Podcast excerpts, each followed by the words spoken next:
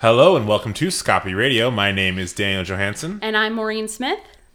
And we are joined today by Alex Skanavas and Joe Wyden. Hello. Hi. Um, so we brought you on today, first of all, because you're excellent people. Um, backstory on these two fine gentlemen. Alex grew up across the street from me. I've known him since I was three. And Joe is Alex's, no, this may be bold. Joe is Alex's best friend? It could be said. Yeah. Okay, cool. I, mean, I, as soon as you, I was like, as I, as I soon like as, that. You're the popular one. I mean, like you're the one that would get. Um, and yeah, Joe, Joe and I also went to middle and high school together. So Cool. I've known these gents for a while, and they're cool and creative, and they collaborated on an awesome book. yeah. So Alex, Indubitably. yeah, uh, what is the book called? Galaxia. Wonderful, and uh, tell us a little bit about it. Well, uh, Galaxia is sort of uh, an ecology version of, if you will, um, Dante's Inferno, because it's written in poetry form. Uh, the art is very uh, epic, transcendent. Um, that's part of uh, Joe's project is uh, working on the cover and interior uh, illustrations. He did a vast majority of those. Um, the, the idea was to encompass uh, an ecological scope about uh, how certain um, issues about the environment um, affect the future and how to uh, go about reversing those. Um, so there's vision, yeah, visionary excerpts that connect, sort of like uh, interlinking dreams, and uh, finally um, out of body experiences, um, lucid dreaming, um, and little vignettes that tie it all together. Very cool. That's so basically disproving climate change is what's going on, right? Yeah. Well, No. what? No, no, no, sorry. Um, Science is so wrong. It's yeah, no, wrong. no. It's well, it's interesting um, that kind of premise, especially kind of in the world that we're living right now, where you know we have to march for facts. You know, we're living in this like world of like alternative facts. yeah. Yes. Um, so when did you uh, write the book?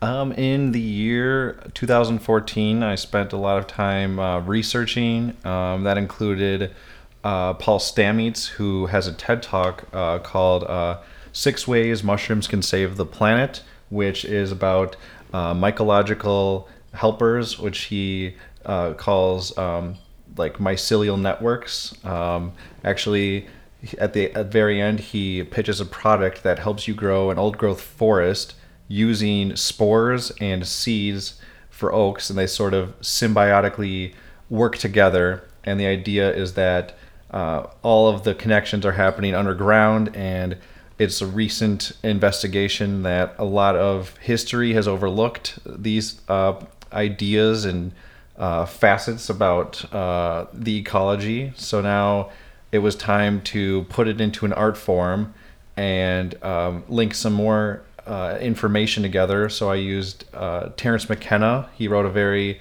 pressing book called Food of the Gods. Uh, it's about uh, ancient uses of mushrooms and how that uh, inspired uh, biblical tales and religions themselves, and um, being able to communicate with uh, higher realms um, throughout history, uh, tying that together, as well as a poetry book uh, of all the collected poems of William Blake, who I write in the introduction would be the prime candidate for covering the topic of mycelium. Uh, and so I chose to use his style along with um, Emily Dickinson and James Joyce, which I kind of explained in the beginning how they uh, were the top three metaphysical poets and how this subject would be a fertile ground for those uh, forms of poetry. That's really interesting. I was actually going to ask when it's coming to um, taking uh, like ecology and taking science and and uh, making it kind of like an art uh, form. How do you how have, has your balance between um, taking things that are very research based and very factual based and trying to make it something that a um, that an audience can is consume the right word, but do you, do you see what I'm saying? Like something that people Sure. can If it's not like- the right word, then it's really good wordplay since we're talking about mushrooms. yep Consuming, yes.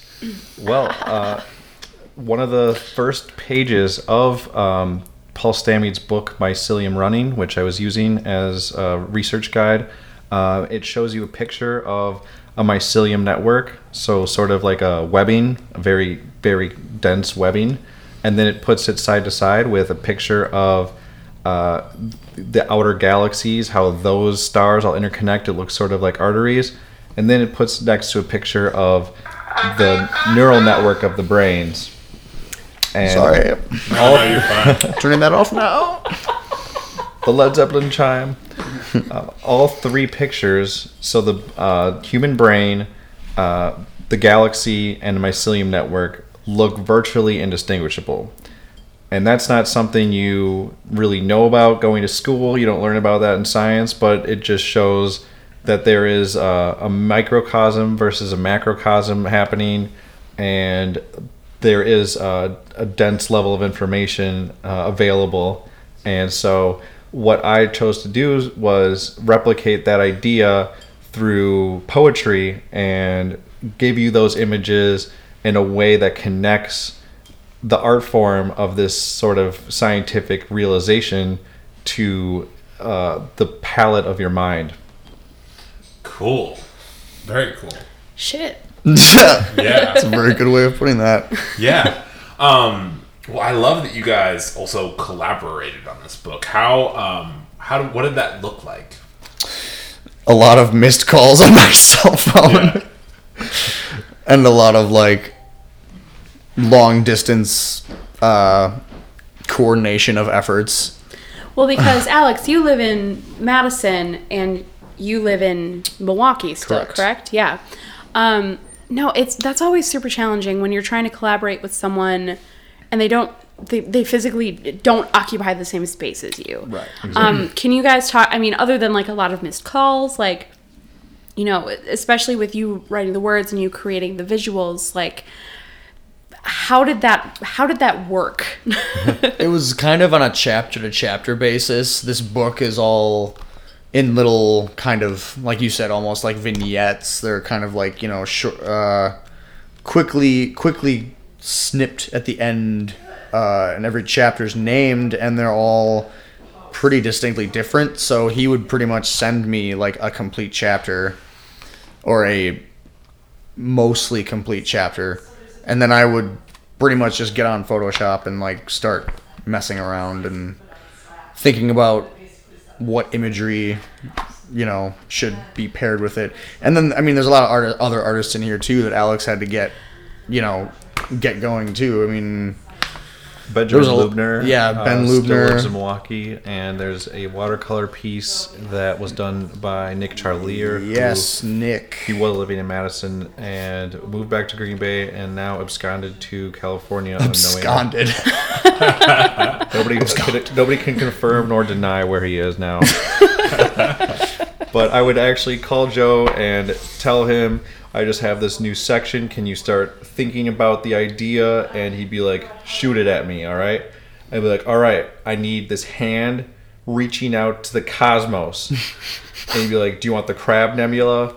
Or what? And be like, yes. And then we need some sort of backdrop. Like it could be like the cliff of the ledge of the garden that the last uh, garden the book takes place in is on, or something that you choose. And the end result is uh, Joe chose some Mayan ruins to put in the background and make it look like there's this like lapping, overlapping of different eras occurring. Yeah, sorry about that. We took a, break real quick. We had a uh, a fun sound thing we had to take care of, but Yeah. uh, things are better now. And so yeah, and in that time, we actually got a chance to look at that image that you were talking about that that overreaching hand. Yeah, and it's um, it's cool to me. Uh, the thing I was thinking of when you were talking about it was um, in a way you had to kind of serve as an editor, especially with images, because you you uh, know best the general scope of of what you're trying to do, especially because the nature of the piece is poetry that you're kind of create like taking and making an overarching arc. But then in a lot of ways, you also had to work with all of these different illustrators and kind of figure out how their hand, how their work uh, fits into a larger scope. Um, and so I'm interested in uh, in that from your perspective and also from your perspective of of someone that is creating work that is gonna um, be part of something bigger, and then as some, someone that is making something bigger and then having to take the little pieces. Um, were there things that in your work that you felt that you uh, you had to consider, or things that uh, you did purposefully or not purposefully when you were making this for this work? Totally. There was like a lot of um like there were several versions, I would say, preliminary versions of each thing that I did at least in this.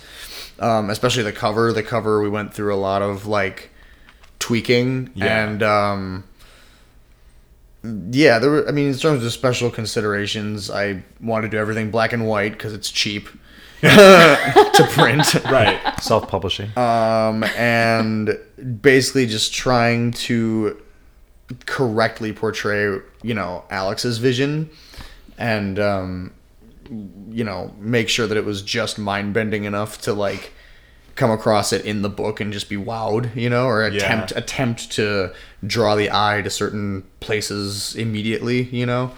Um, and yeah, Alex would definitely like point out things that should be changed or improved, and the final versions were always hands down better than the ones I would have made independently. Um, Alex had really good critique on like everything that I made, so I would honestly give part of the credit to uh, art credit to Alex as well because he had, you know, criticisms for it. Well, conversely, we uh, also had the issue where it's a work in progress, so it could be interpreted as the piece of art that's being made also influences what I'm writing. So I've done that in the past too. Um, Joe would have a piece of art that he had thought about wanting to use, and it happened to be a tree of placenta growing, which you can see here, but Yeah. it's sort of Podcast gold. yeah, exactly. a um, tree of placenta. What a lovely image. it looks the when you hear that verbally, it's it may I not know. it's gorgeous. Yeah. It's a- yeah, no, it's a really it's really cool. Well, and it evokes something really beautiful of like, you know, all life being connected. Regenerative properties. Well, this is a part that uh, sort of serves as uh, the changing point when um, they decide to undertake a mission of healing this Armageddon wrought planet. they being the characters in the poetry. Yes, the tribe. Just to clarify. There's a tribe. Uh, it's the last group of humans, and um, he says, or Creon is the main leader of the tribe. He says, "Eco harmonious we must begin to be, my medic to each function of these bees, and herbal allies pistolate release of profound psychosomatic properties." So there's a, a little uh, section there detailing kind of the philosophy going forward. We thought that would be a, a suiting image for that. Yeah, so I'm interested to kind of know the arc because I, I guess I didn't realize that there were like specific characters. And so it's in the style of like an epic poem, like the Odyssey. Right. Yep. Wonderful. So like what is can you tell me a little bit about the characters that that one will encounter when embarking on Galaxia? Sure. Yeah. Um, so another really big inspiration, which uh, I always give credit to, and sort of on the back cover, is the Foundation series uh, by Isaac Asimov. And one of the things about that series is that every chapter takes place um, 100 years or 300 years away from the next one. So instead of doing that, um, this book unofficially takes place um, many years after the first book that I had written, but it's never really explicitly referenced. Um, so it's sort of nod to that, and then every chapter may or may not mention the main character, but we've got uh, Quelthor, is uh, a recipient of a divine vision, and we've got um, Flebion, another futuristic name.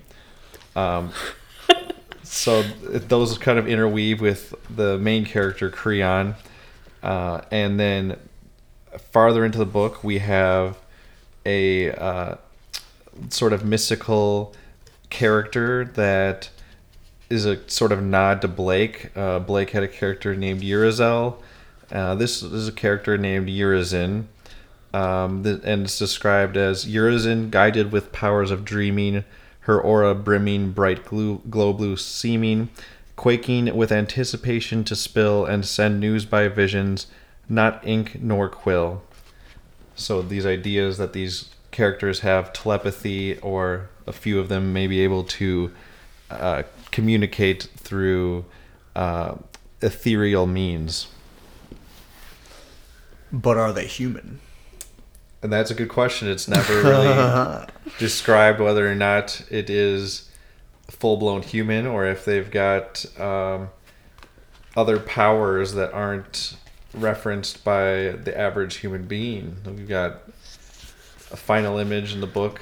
Uh, three seers is uh, three different uh, meditating monk like figures. Um, their brains are connecting to this this eye in the middle of space, and it's reflecting uh, all of the other characters back at them, and they're sitting in a a, a spiralized fossil of some sort. it's literally reflecting because Joe used the Chicago bean. Yeah, that Oh, giant really? bean. Cool. Oh, jeez. So we don't know what is happening there. But that's the point. Yeah. It's the point is to make you question and uh, keep an open mind, which is an exercise, which you can think of reading as an exercise of your imagination and wanting to sharpen that that mental eye, the third eye. Cool. So I'm wondering. So I'm I'm seeing a lot of different mediums in your art. There's some implementation of photography as well as just some like photoshopping. Um, is this the only? Is this like your main medium of art practice? And this is this is to Joe, by the way. Right. Um, so, uh, or do you delve into other like are you? Do you do any like illustrations or painting or are is it more like mixed media visuals Um, all the stuff in this in Galaxia was digital medium. Um, the f- some of the photographs I took myself for that purpose. Um, I mean, I would say in terms of a strict medium, I never really adhere to anything specific. right Uh, all the all the art in this specifically though was pretty much photography and then Photoshop wizardry to just like combine like 18 or 19 photos into one Damn. big thing, you know.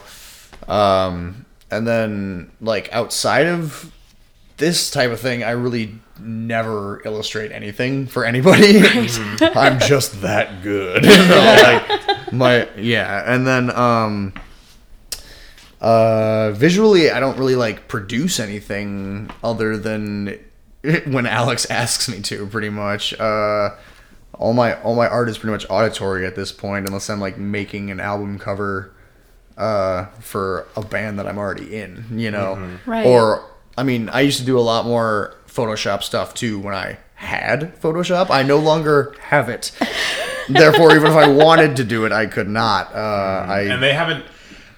If one were to be interested in torrenting things, for example, recently, not, not that anyone here would No, ever do it- anything like that piracy is illegal it- and, and it's and im- thoroughly im- frowned immoral upon. it's Immoral. immoral it's But- a disaster ethically. if there were a person in this room who uh, happened to continue to do it, uh, they may have noticed that recently there's been a crackdown on it. Uh, and it's interesting, especially for these programs where I always find it interesting, especially as an artist, like it's we're barely cutting it like financially. and these programs like Photoshop and I work with Final Cut and Logic, each of them are like 200 300 dollars each Right. and a good version of Photoshop can almost land you like five hundred dollars in the hole. Like, Yep. Yeah. Crazy, Yeah. crazy expensive. Yeah, and I, I paid every dollar of that for my Obviously. version of Photoshop. Well, no, because because we're filthy fucking rich. Yeah. Right. Um, but anyway, um, I think it's really interesting uh, that you're using these tools in a. I mean, obviously, Photoshop is an artistic tool, but taking 18, 19 photos and, and blending them together, that's a really unspoken use of the. And, and intensive, I'm sure. Like, I'm sure that's hours and hours of, like. Yeah, Yeah. yeah. Uh, sitting at a sitting a lot of sitting. Yeah. and and like falling asleep at 3 a.m. Mm-hmm. like on the computer and then waking Yeah. up with a giant grease mark on the screen or something. You Mm-hmm. Yeah. know. Or like having to do it for a while and be like, okay, I gotta, I gotta step away. Yeah, yeah. Right. Resting the eyes a bit was definitely necessary. yeah. Uh, but like, uh, I have no idea what I was gonna say. Go. No, no, no.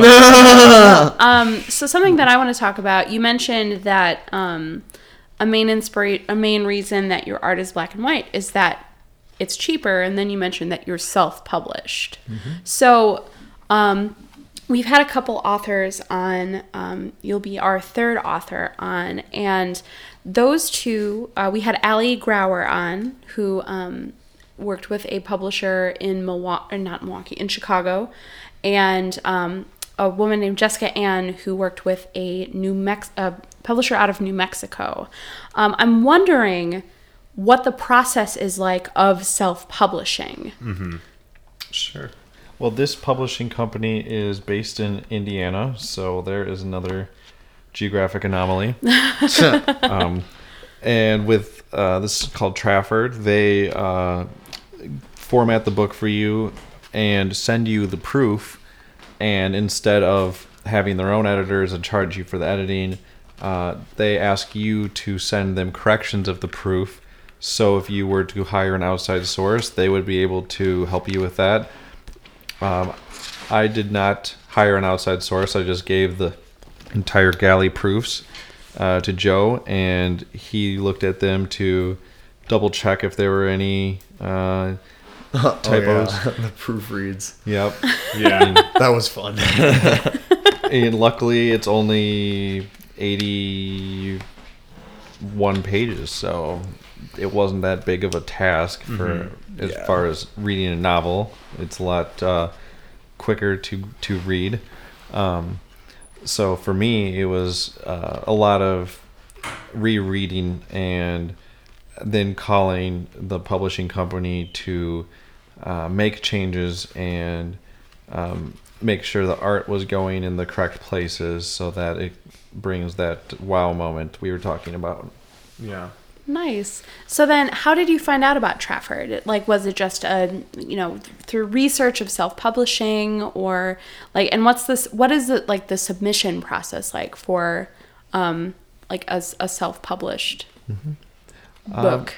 well, Trafford is uh, advertised online, and I gave them a call to ask the price quotes for what they had to offer.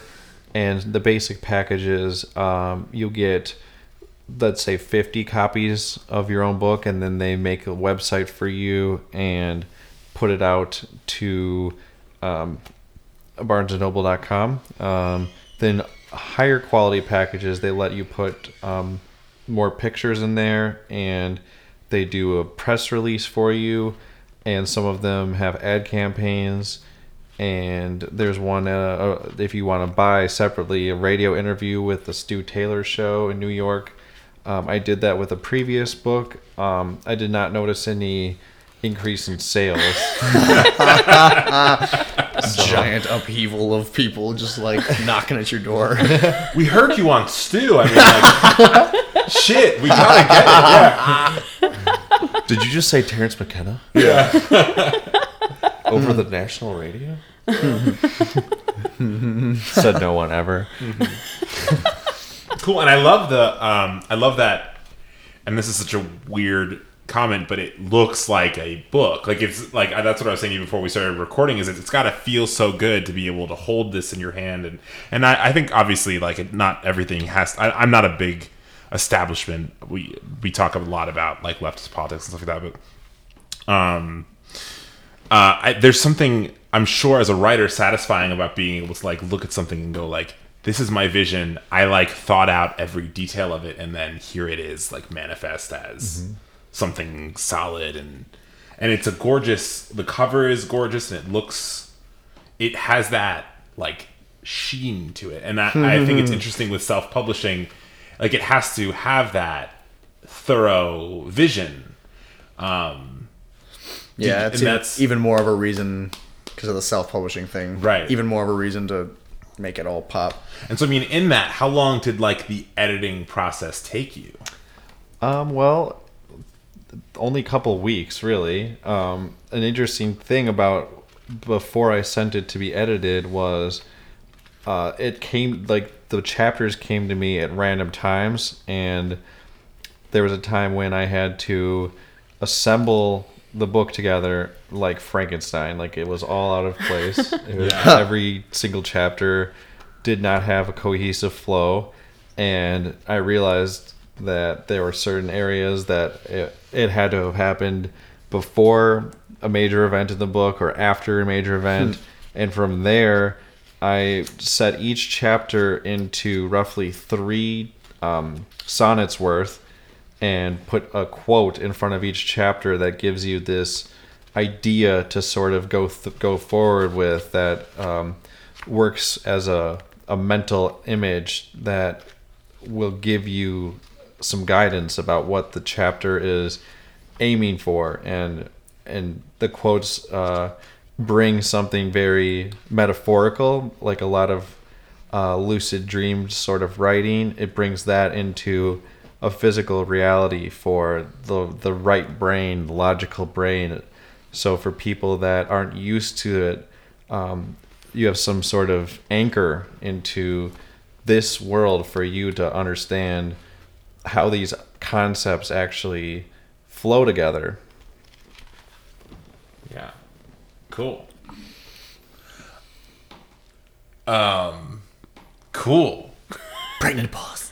Yeah, yeah, yeah. No, it's Just letting it sink in. yeah, and I mean, I think in a way, it seems like your work does that. It, it gives you a lot to think about. There's a lot to. Um, I'm also really interested in the format. So you, it's an it's a, an epic poem. It's one through line of plot, but it's also it also has a it's uh, like a not maybe not fragmented is the right word, but each chapter does each chapter stand on its own to some extent, or? A lot of it is like that uh, because um, what I thought was interesting is this is a little of a, a side project, and in the very end it says appendix read um, the sacred mushroom and the cross by john allegro. And there's a couple quotes by john allegro in here but he is actually one of the main uh, researchers on the dead sea scrolls. And out of the 12 uh, researchers he was the only non-catholic and his interpretation of the dead sea scrolls was that uh, there was a nomadic tribe around the time of jesus that was literally going from place to place spreading the word about the Amanita muscaria mushroom, which has these shamanistic properties. And his main thesis that got him kicked off the group was Jesus was a mushroom. And this entire book, The Sacred Mushroom and the Cross, details what the uh, actual transcription of the Dead Sea Scrolls was saying and how the Catholic Church uh, twisted those to make it seem like this in third real third dimension. This is what Jesus did, but really it was this nomadic tribe was traveling to this location and found this and talked about that and left this as a marker and and definite alternate interpretations. Um, so that idea is that there was never a, a real Bible if there was a nomadic mushroom cult, and the Bible is made up of different chapters of different uh, visions and different stories. Right. So the idea was to write the Mushroom Bible. Yeah, and it, that's That was That's such so a good full circle answer. Holy yeah. shit. No, no, that's really fucking cool. And uh, well, I think it's interesting. So we just caught um, the play that's playing in Milwaukee. We just the last interview we did was with them, and a lot of uh, sorry, I didn't even name the play. Uh, Mr. Burns, a post-electric play, and it, a lot of it deals with mythology and storytelling. And um, I just think it's interesting the idea that we as humans want to believe so badly um and like storytelling has changed so much over time but it's interesting to me that um that we find things that uh end up becoming similar to this way where like that we try to find a thorough line through things that maybe aren't related and um and maybe they are or like finding the way that things that are diverse and kind of separate are actually related is something that we seem to you see it a lot in all kinds of mythology and i think that's i think it's really interesting that um well what is it about mushrooms for you that were the what is the um the the source material of working with um what was his name the the interpreter of the dead sea scrolls Uh, John Allegro. yeah. What was it about his work that made you go, I need to like create this Bible for mushrooms? It was uh, actually uh, so uh, Paul Stamets again with uh, his TED talk. Um, you know, I realized there really isn't that much besides you get these simple pictures of mushrooms. That's what is considered mushroom art. Um, that doesn't do anything for his mission, which is to spread the knowledge about um, the properties of medicinal mushrooms. And he actually has his own uh, vitamin line out now.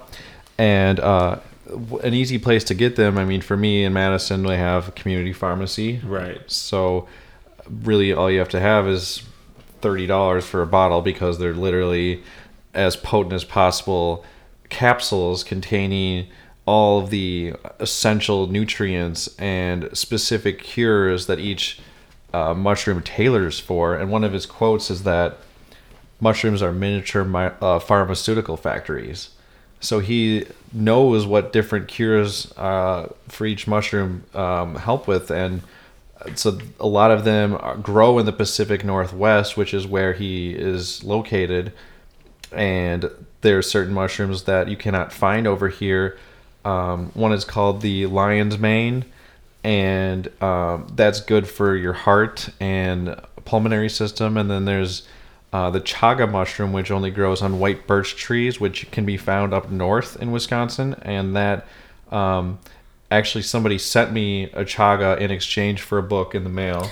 So it's it's interesting because you can reinfuse the tea uh, over a hundred times. It's a giant chunk that doesn't look like a mushroom, but it has that woody odor and earthy taste that you drink it, you get the medicinal feeling of comfort that uh, it actually is an anti-inflammatory and anti-tumor and anti-cancerous uh, medicine. And if you if you buy it online, there's um, you know companies now trying to profit off that and saying like, oh, buy these chaga pills and stuff. But you know, obviously, the best way to go about it is to find the actual chaga. It's like a a truffle of some sort. Right. Go on an epic No, quest. I love that. It's amazing because it's it's like expanding beyond the idea of just like truffles and like Right. what and our our understanding of like the mainstream understanding of like what The like pornographic view of truffles, pretty Right. much. yeah well, the whole subject of uh, mycology is uh, growing because it's one of the most unknown fields. There's so much to know um, that hasn't been un- uncovered about it that it makes it one of the most challenging areas of science to go into. And he happens to be one of the major frontrunners on mycology. Um, I definitely recommend if you are interested just to read uh, mycelium running or listen to one of his longer lectures that he does on YouTube that kind of gives you a better picture about what is the medicinal mushroom and how can something that you think is either good for cooking or kills you or sends you on a psychedelic voyage. How does that fit into a palette of all sorts of uh, medicine So, in terms of this being the mushroom Bible, as as you're calling it, so in the Christian Bible, Jesus is this figure that represents like sweeping change in, you know, in society of like do unto others as you would have done unto done to you, and you know, all pretty much just like love the neighbor, blah blah blah.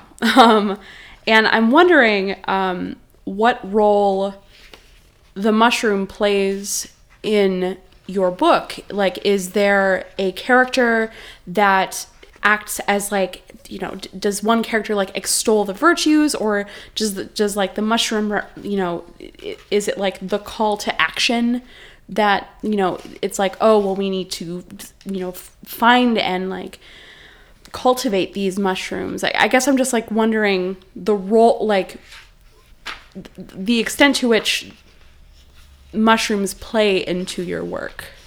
Well, there's literal references to the Christian sacrament, but using mushrooms. So at the very end, we've got the entire tribe after they've uh, like led this trail of spores through the planet that's gonna begin healing, and um, they sit down at a table very much like the Last Supper, and uh, gathering the harvest, their first mass meal, a great oak table filled with fruit cereal. Creon broke the Amanita token and felt its starry travels awoken. So, sort of like, instead of breaking the bread, this is, he's now taking the subject of his new voyage and using that as the religious object. And there's actually a function with it this time that actually it, it helped him understand their position in uh, the greater cosmos throughout the course of the book. And earlier in the book, uh, there is a chapter called Charge of the Glow Cap Council. And um, there's a quote by John Allegro. Um, so it says, To raise the sacred fungus was to raise the spirits of the dead, and thus to communicate with the source of subterranean knowledge.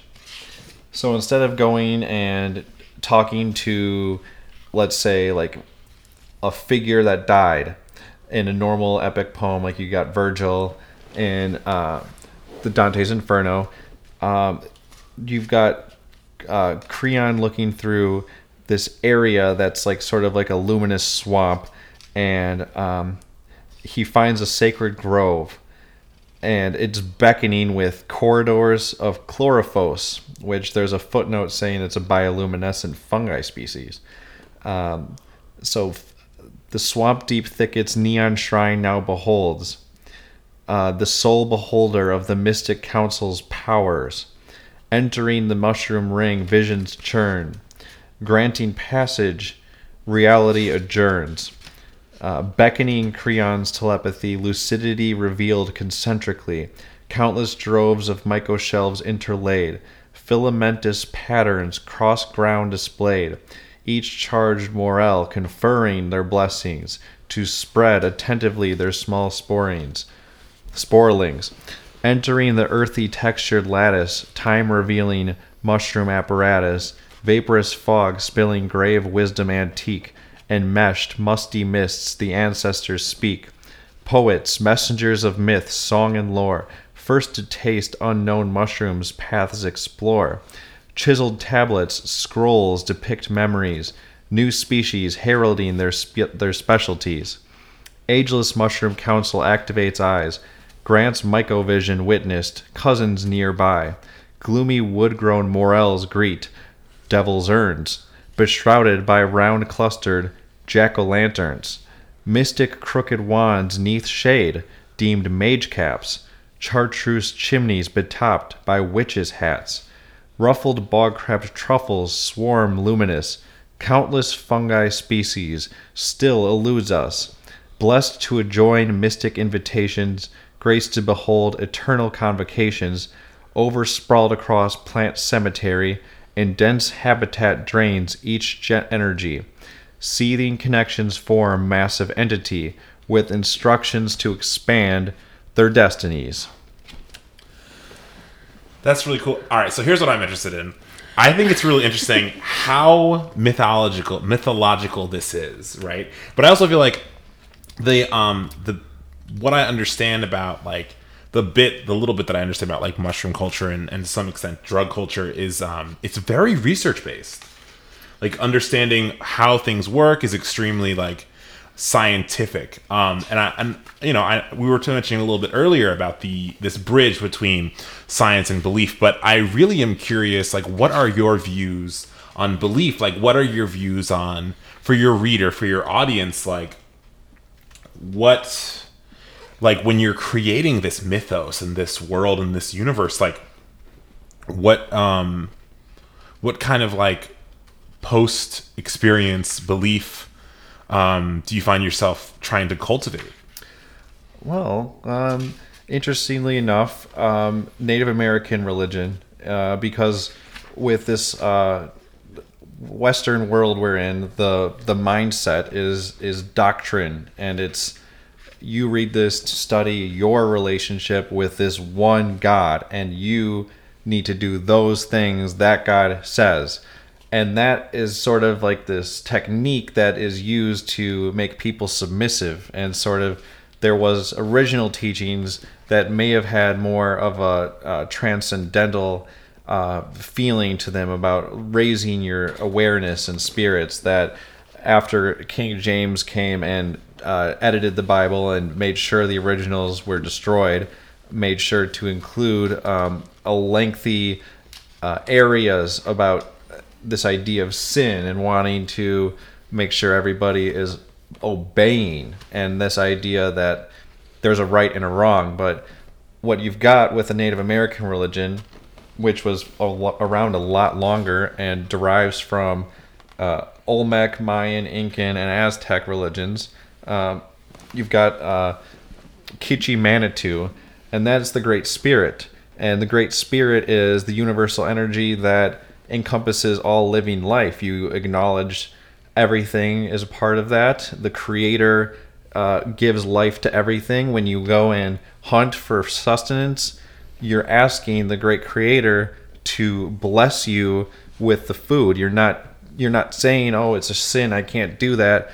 You're looking at the bigger picture and, and asking permission and being a part of the ecosystem itself. You're acknowledging that everything is a part of a greater process and learning and understanding itself is not about black and white, yes and no.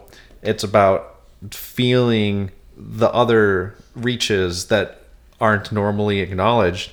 And that's part of a reason there's been, you know, ethnic cleansings in America, because these teachings could have literally revolutionized uh, the country, where the idea that we have to consume and buy it brings you back to that old commercial with the uh, Indian looking at the highway and watching somebody throw a can out their window and the pollution and the rivers and the smoke in the skies and a single tear rolls down his cheek.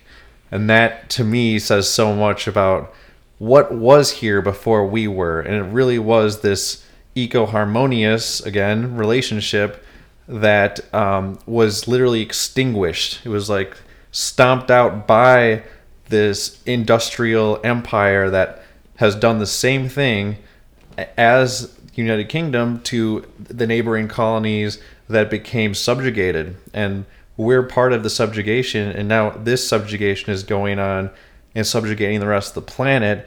And the only moral authority these people are using is saying that, oh, we need to preach elements of the Bible that have information about how you're supposed to live and yet it contradicts itself because the only mechanism it uses is killing to do and so. Fear. Fear and terrorism tactics. Western mm-hmm. religion is like living in fear, and Native American religion is like living in love or like lack of fear, you know? Mm-hmm. Very eye opening.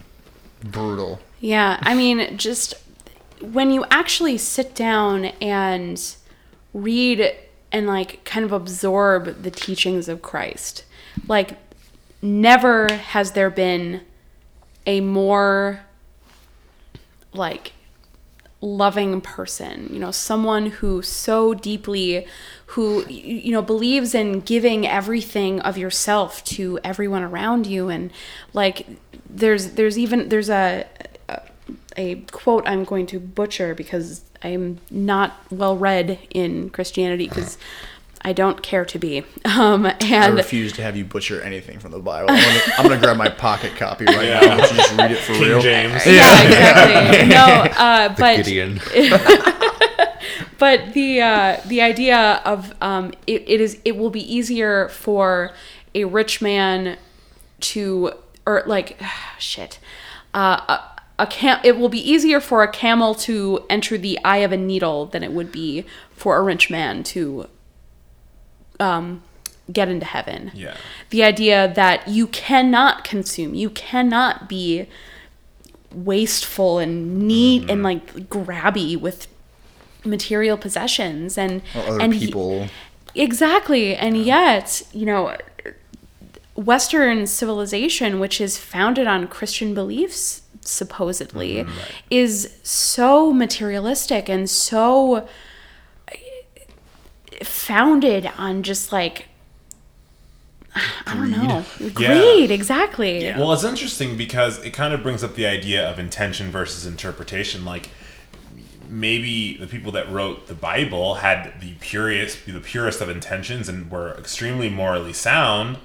But then you have, I mean, we're two thousand years away from the Bible now, and so the interpretation of the Bible is the, is now extremely uh, violent in act. And I mean, it's been that way for a while with the Crusades and with. Um, fucking fucking uh anti-semitism is is is extremely founded in christianity Well, and Islamophobia. I mean, there are there are practicing Christians who call um, is Islam a violent religion, and their argument is, "Well, have you read the Quran?" It's like, "Well, fuck, have you read the Bible?" Jesus oh, Christ! Yeah, dude, It's yeah. like actually, I have read the Quran, I don't see anybody killing nearly as many people as in the goddamn Bible. Right. I know, and it's just and, and it's and it's assumptions that people make, and I and I think that you know if you're if you're I don't know.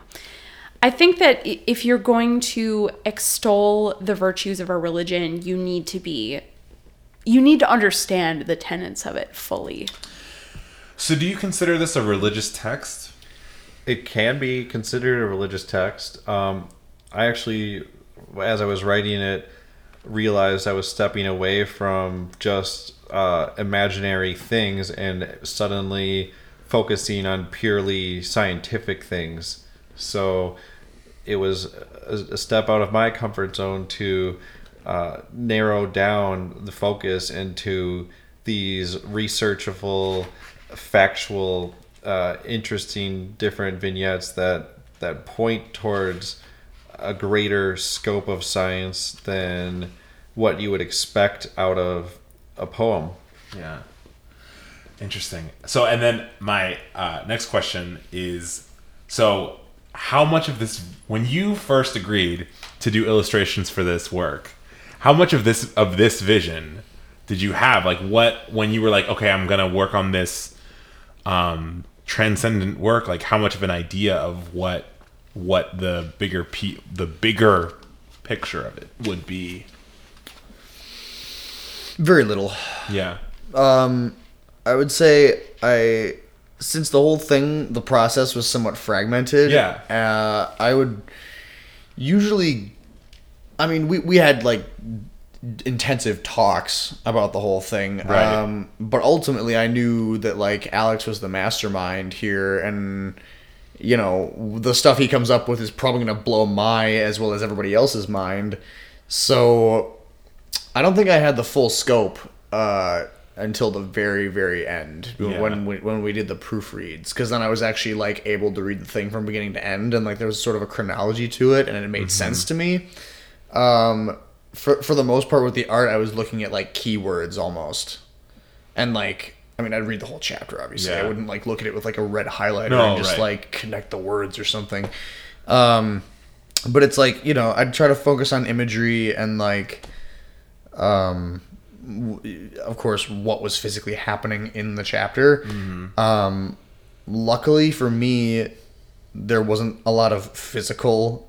I mean, there are there's there's physical activity in the book, but a lot of it is also metaphysical. So there's a lot more like imagination in terms of what does consciousness look like? you know, like Yeah. oh, that's consciousness. You know, as opposed to uh, coming up with something that's really concrete. You know, Yeah. it's like oh, they were in the warehouse and dude shot him in the head, and that's the end of that chapter. Like okay, well. It's not. It's that not, gives that doesn't give me much leeway, you know. right. It's not like you needed to draw Tim per per Alex's instructions. Like this is Tim. He has brown hair. Blah blah blah. It was like the like gun. Draw the gun. It was more like you know, Recreate Reservoir Dogs for me. yeah, yeah. It was more like you know, Urizel is having a crazy, crazy vision and sees a bunch of like, I don't know, hypothetically like. I don't know, like a bunch of new life like sprouting up in the universe, and it's like he's you know like like Professor X and Cerebro, we can see all the mutants in front of him and like in the world, and it's like that sounds pretty cool. And there's also creative wiggle room where it's like you know not too specific. Luckily, yeah. And as those that kind of creative wiggle room that you're able to in your style, you've been able to create this kind of space that people can create in. Was there a moment where it kind of all came together?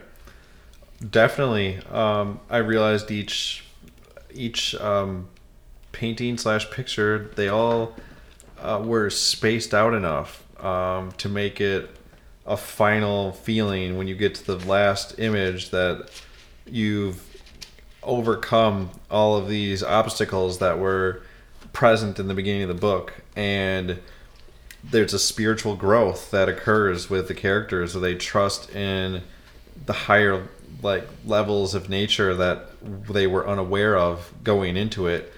Um, and it's sort of interesting because uh, the book is actually divided up like the bible as a little coy reference to uh, every major chapter um, part one is mycogenesis which so it's like the mushroom genesis Yeah. part two is Myco Exodus, and then I find the rest of the Bible irrelevant, so we're going to part three, Myco Revelations. The rest of the Bible is it's just like and blah blah blah blah blah. Revelations. You're like, so if it's gonna be called Myco Revelations, there better be some pretty badass things happening. so uh, we'll just read you the chapter titles. Chapter 21, Nectar of the Gods. Chapter 22, Vision of the Stropharia cubensis. Chapter 23, The Great Sporulation, which is actually an interesting chapter because I figured out the style that I could um, alter the structure of the words in the, in the page and how it looks and created what appears to be DNA coming out of the words. The, the words are uh, separated by Oh, for fuck's sake! long Oh, I hyphens. love that. I was about to say you should tell him about the word art shit, man. Yeah. like that that was one of the aspects of when he sent me the things, uh, the original, you know, things to edit, and I was like, my god, you've literally like made a shape in the paragraph Yeah. with your Blakean hyphens Right. and like all the spaces that he adds, and it's like literally like word art at certain parts in the book. And if you look at it from a far away perspective, it's it, it does look like what he's trying to make it, and yeah, that blew Yeah. my mind a little bit. Well, it starts um, beginning to form the DNA, and the quote is sort of telling about what is going to happen. It says, The gods left us a book containing their knowledge. The words of the book are visions. Cellular receptors are the Rosetta Stone where the, the picture language is deciphered. Boom. so this whole idea is that you're you're intaking this massive amount of information in the form of visions and well what better way to do to illustrate that with words then show how they actually turn into a connecting helix that there's this uh, dna emergence of understanding. And the next picture sort of this one's done by uh, Ben Lubner here, and it is uh, a gigantic uh, spiraling DNA coming through a field of growing mushrooms, um, and it, it all interconnects as if there is no end or beginning to any of it in his own visionary style. So that is very uh, indicative of how the ending plays out. And then we've got a couple more chapter titles to read you. Uh, As below, so above. Uh, far out or far in. And then we've got uh, the character of uh, Urizen being introduced, oceanic astral travel, uh, glass portals, crystalline and teleki, lost frontiers, hieroglyphic revelations, Creon's message, and epilogue. So these are all ideas that, if there were to be a mushroom Bible, the myco revelations would begin to set the next level for. Cool. Yep. Wow. Cool. Well, um, we actually have only a couple minutes left. Um, so uh, that was a crazy sound thing that just happened. Um, I'm the last sorry, thing we do. That was me. Oh no no. Excuse me. No, you're fine. Uh, so the last thing we do with all of our guests is a one minute plug for anything that you have upcoming. Uh, sometimes it's very obvious, like if you have a book, um, please let us know where uh, where our listeners could check out that book. Um, also, uh, anybody that you think is doing making cool art or making cool things, um, or like self care, favorite books, favorite TV shows of your own. Um, each of you, feel free to uh, plug whatever you'd like. All right. Well, uh, to get this book, uh, just type in Galaxia on either Amazon or Barnes and Noble, and it might help to know my last name. It's spelled a little interesting: S K A N A V I S. Uh, Alex Skanavis. Um, I chose a fake middle name, Andor, to make it sound futuristic. So Alex Andor. A little pun there. We also call him Skanavis by name, so it's like Alex and or Skanavis. exactly. and uh, you can uh, like like the Galaxia page on Facebook. That will um, pr- shed some more light on this project and begin to um, show uh, future projects in the works and and trickle that down as as it comes along. We've got um, a project roughly being worked on right now that we're going to be titling um, Arcania, and it's about uh, a character in this universe that uh, begins to enter into uh, a school in a dreaming sanctuary, sort of. So it's like a lucid dreaming school, and they have to uh, battle the forces of good and evil in the metaphysical realm. Cool. that was like a minute, right? Yeah. Oh yeah. I mean, Yeah. it's Didn't know if it- we were on like a We don't Oh, have no. a we don't have a no. It's not like we're like looking at a time and being like, super obnoxious buzzer that you can hear. like, and you're done. yeah. Sorry for hitting you. stage. No, it's also that's also partly why we save it for the end too, where it's like it doesn't have to, you know, be a strict minute, but close enough. Joe, what do you have going on? Minute dos. Um, I have several musical pursuits. I'm in bands. Um, I I don't really I don't really do this a lot. Uh, I sing in one band called Shogun, which is on you know YouTube, Facebook, Bandcamp. We're virally active. Um, I'm, in, I'm in another band where I play bass and sing called Ahab's Ghost, um, which has been a band for eight years as Yeah, of I was just- like yesterday or something. I was gonna say you've been in that since we were in high school. Yeah, that one is ancient. Um, I've got another band where I play drums called Galactic Hatchet, and uh, all of them are in the rock music realm. I don't want to get into specifics about how they're different, but uh, they're all stylistic offshoots of rock music. Great. Cool. Um, all of which can be found online. My name's Joe Wyden. I don't know. Look, look, look me up. Yeah. cool. Show Joe some love. Oh, I want plenty of fish and Tinder brave. Shout out, single. No. Plug my dating life. Yeah. Uh, um, swipe right for Joe, guys. Yeah. We need you to swipe right. Oh like, this kid is so. He's come a long way. Cool. Uh, the I think that was our first like Tinder plug. Oh, Yeah. I should hope. Gotta get it in there. yeah. Yeah. In more ways than one. okay. The Hurley boy over here. The. Hurley boy. All right. Well, thank you all so much for listening. I've been Daniel Johansson. I continue to be Maureen Smith. Uh, if you want to keep up with us, there are so many ways to do that. You can head over to scopymag.com. That's our website. Uh, we have articles that we post there, old and new. We've got a really exciting week coming up. Uh, by now, this will be Friday that this, this episode comes up. Um, I think I'll have had time to publish an article. So uh, please if check. not, then he just lied to you, which Yes. is pretty standard. uh, because we have a couple articles that are in, but we're still in Milwaukee now. Uh, it's actually Wednesday, so we're, we're recording this episode pretty. This is, I think, the most far in advance we've recorded an episode. Um, so yeah, so please check that out. Uh, you can also find us on social media. So that's Facebook, Twitter, and Instagram. Uh, Facebook is Scoppy Magazine. You can see um, different pictures that we post, and uh, all of our episodes we uh, post about on Facebook. And you can also find us on Twitter and Instagram. We uh, at at Scoppy Mag.